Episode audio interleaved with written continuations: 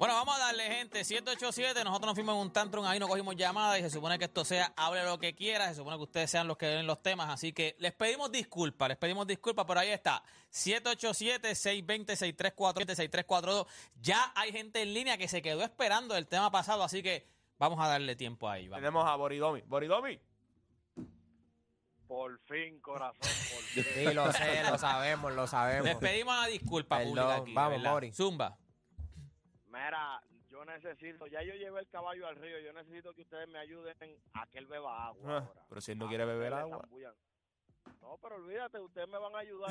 Son dos temas. Zumba. Rapidito. El primer tema salió porque yo le estaba explicando a un pana mío que Giannis no tiene movimientos laterales, defendiendo como que no se menea para los laterales bien. Y él me dice, no, pero él recupera rápido, esto y lo otro. Y yo le digo, eso no tiene nada que ver, no tiene movimientos laterales. Él recupera por su capacidad atlética.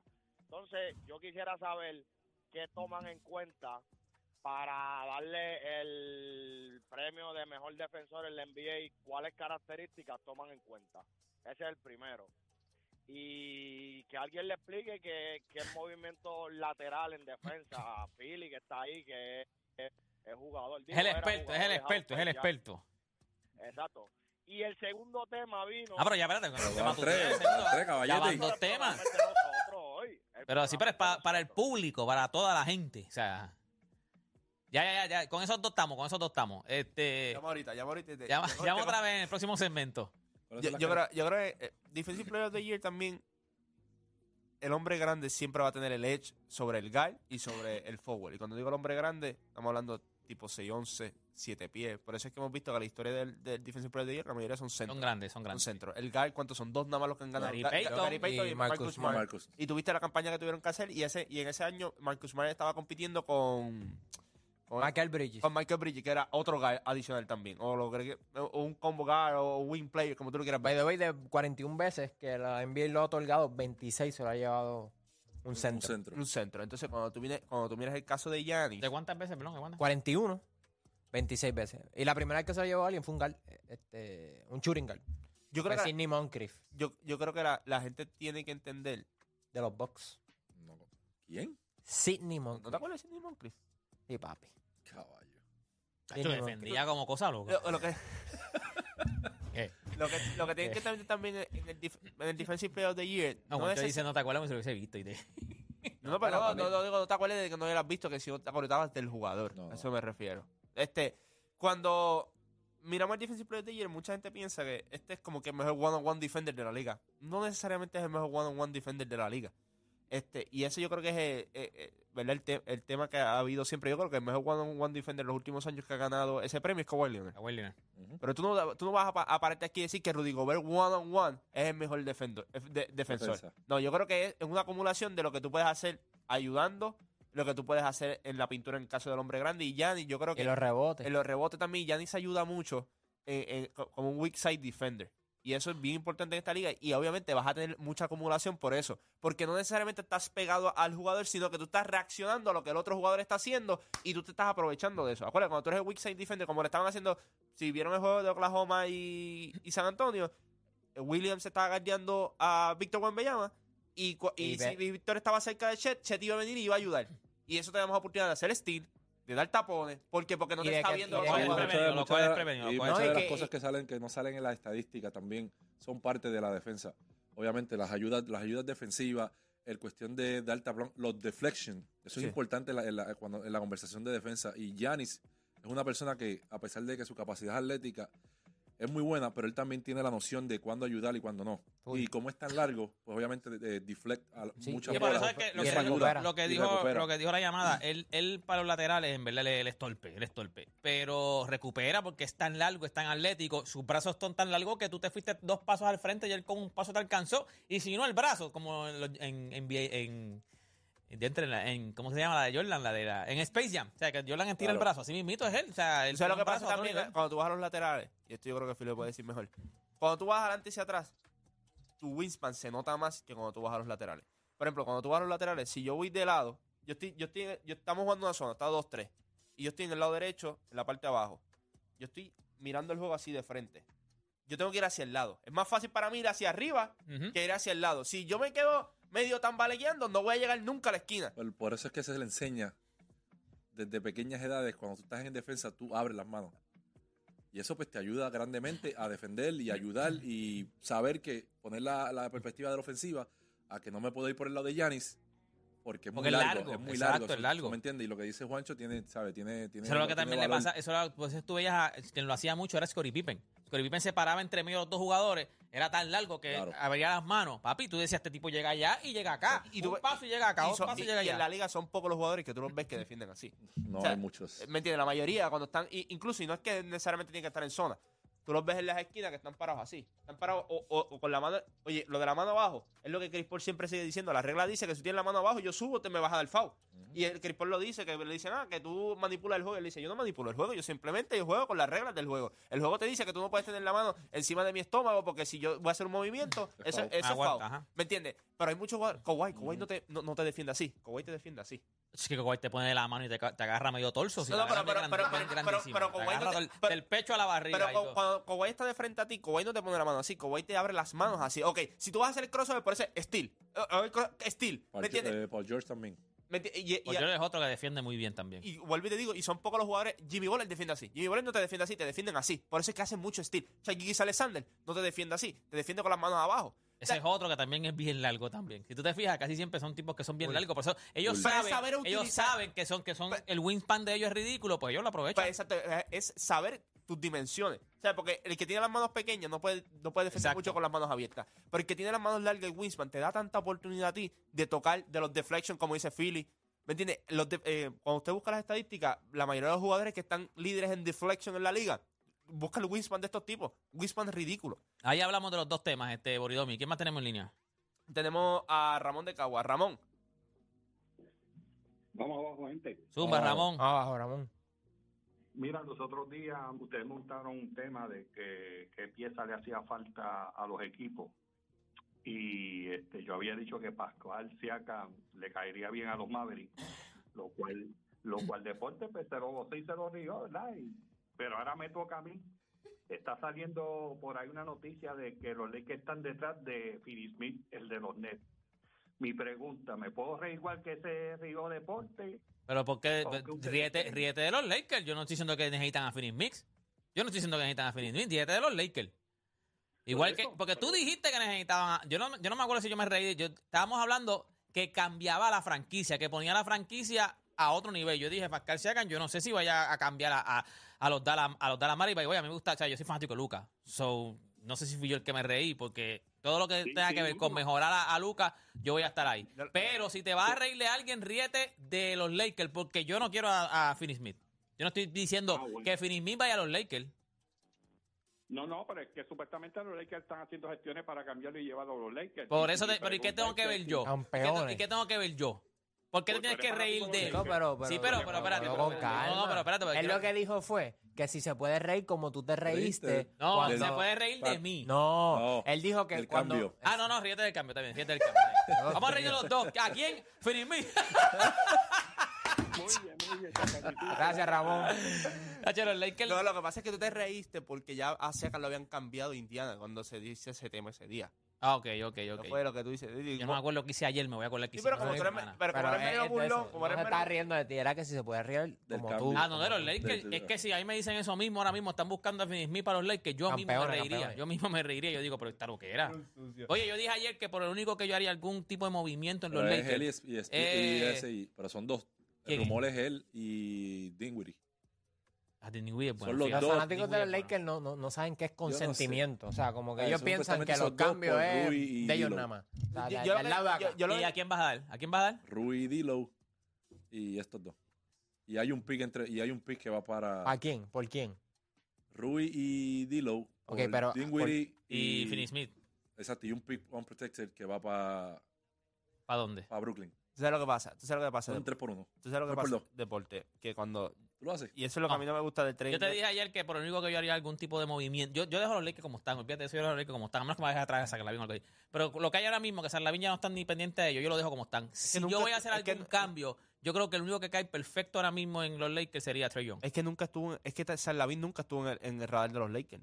Pero Ah, una por pregunta, por, una pregunta, pregunta. ¿Por qué no les gusta Spencer Dinwiddie y Dorian Finney-Smith para los Lakers? ¿Por qué eso le causaría No, no, cuando, gracia cuando, cuando Philly me habló de ellos, yo dije, ah, pues fíjate, eso soy, así- con Dinwiddie soy mucho mejor, pero porque Dinwiddie es bueno, es grande, Sí, Dinwiddie es un que son grande. dos, son dos jugadores, son dos por dos, más el unprotected. Ese es el rumor que se decía. Dinwiddie en los Lakers. encanta- Ah, solamente a mí- a mí me hablaron de Finney-Smith, Spencer de Finney-Smith. Dinwiddie te da un point guard que es grande, que mete el triple, que es ofensivo. Dinwiddie. eh, y, Ujú. espe- y, y Dorian Finney-Smith es un Ajá. 3D, mete el corner three, mucho más que Hachimura y mucho más que Van, Vanderbilt y mucho más que cualquier otro de los bobolones que tenemos allí.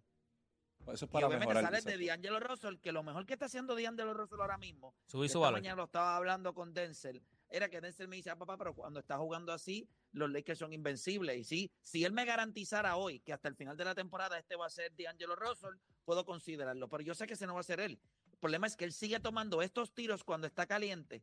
Él los toma cuando no está metiendo la bola. Y hace estupideces, eh, es lazy en defensa. O sea, eso no es lo que tú quieres. Tú no vas a ganar con, con D'Angelo Russell siendo tu point guard. Spencer Dinwiddie y Dorian Finney-Smith.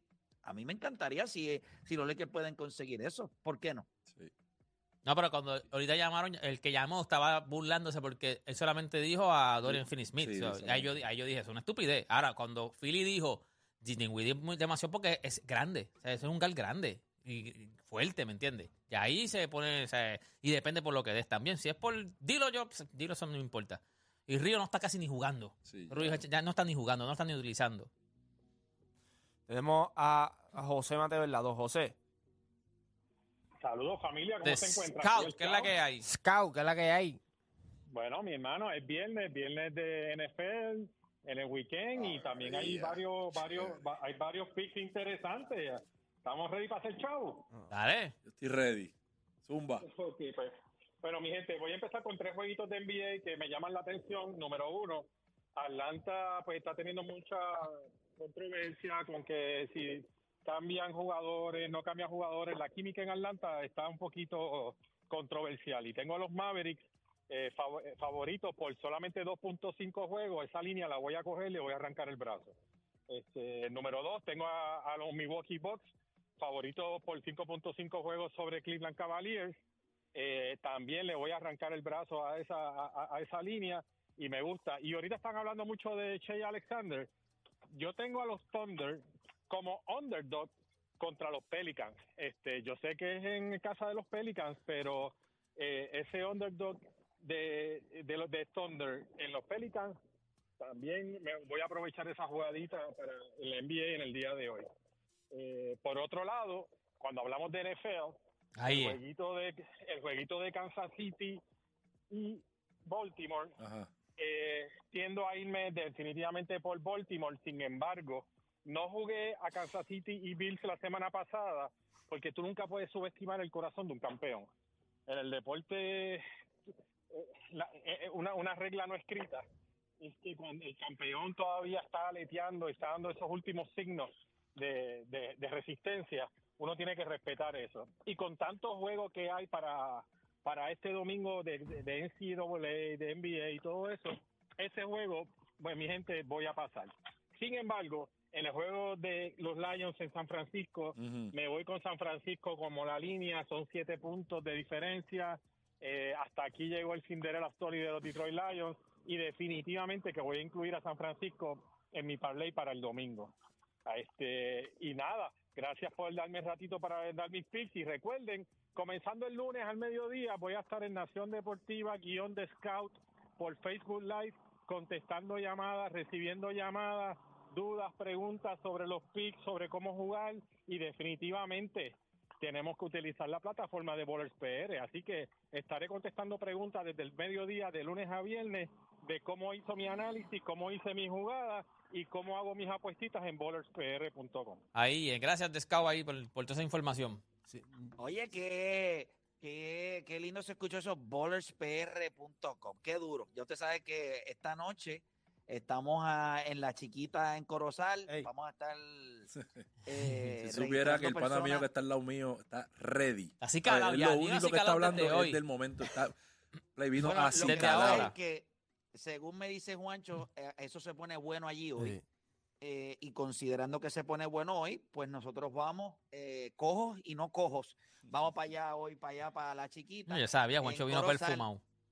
Recuerden algo, si usted se registra hoy, ahora mismo, ahora, bowlerspr.com, usted entra, se registra y hoy llega a en la chiquita y en Corozal, vamos a validar su cuenta. Allí mismo hace su depósito, puede hacer su depósito a través de ATH móvil y nada, comienza a jugar. Es- de eso se trata. Sabemos que viene por ahí, este fin de semana hay mucha NFL, viene por ahí el Super Bowl, viene March Madness, viene el baloncesto superior nacional, que la familia de Bowler sigue creciendo. Pronto le vamos a anunciar, eh, ¿verdad? Otro de los equipos. Ustedes saben que recientemente a través de las redes sociales, pues le dejamos saber que los Atléticos de San Germán pues se unían a, a lo que es Bowlers.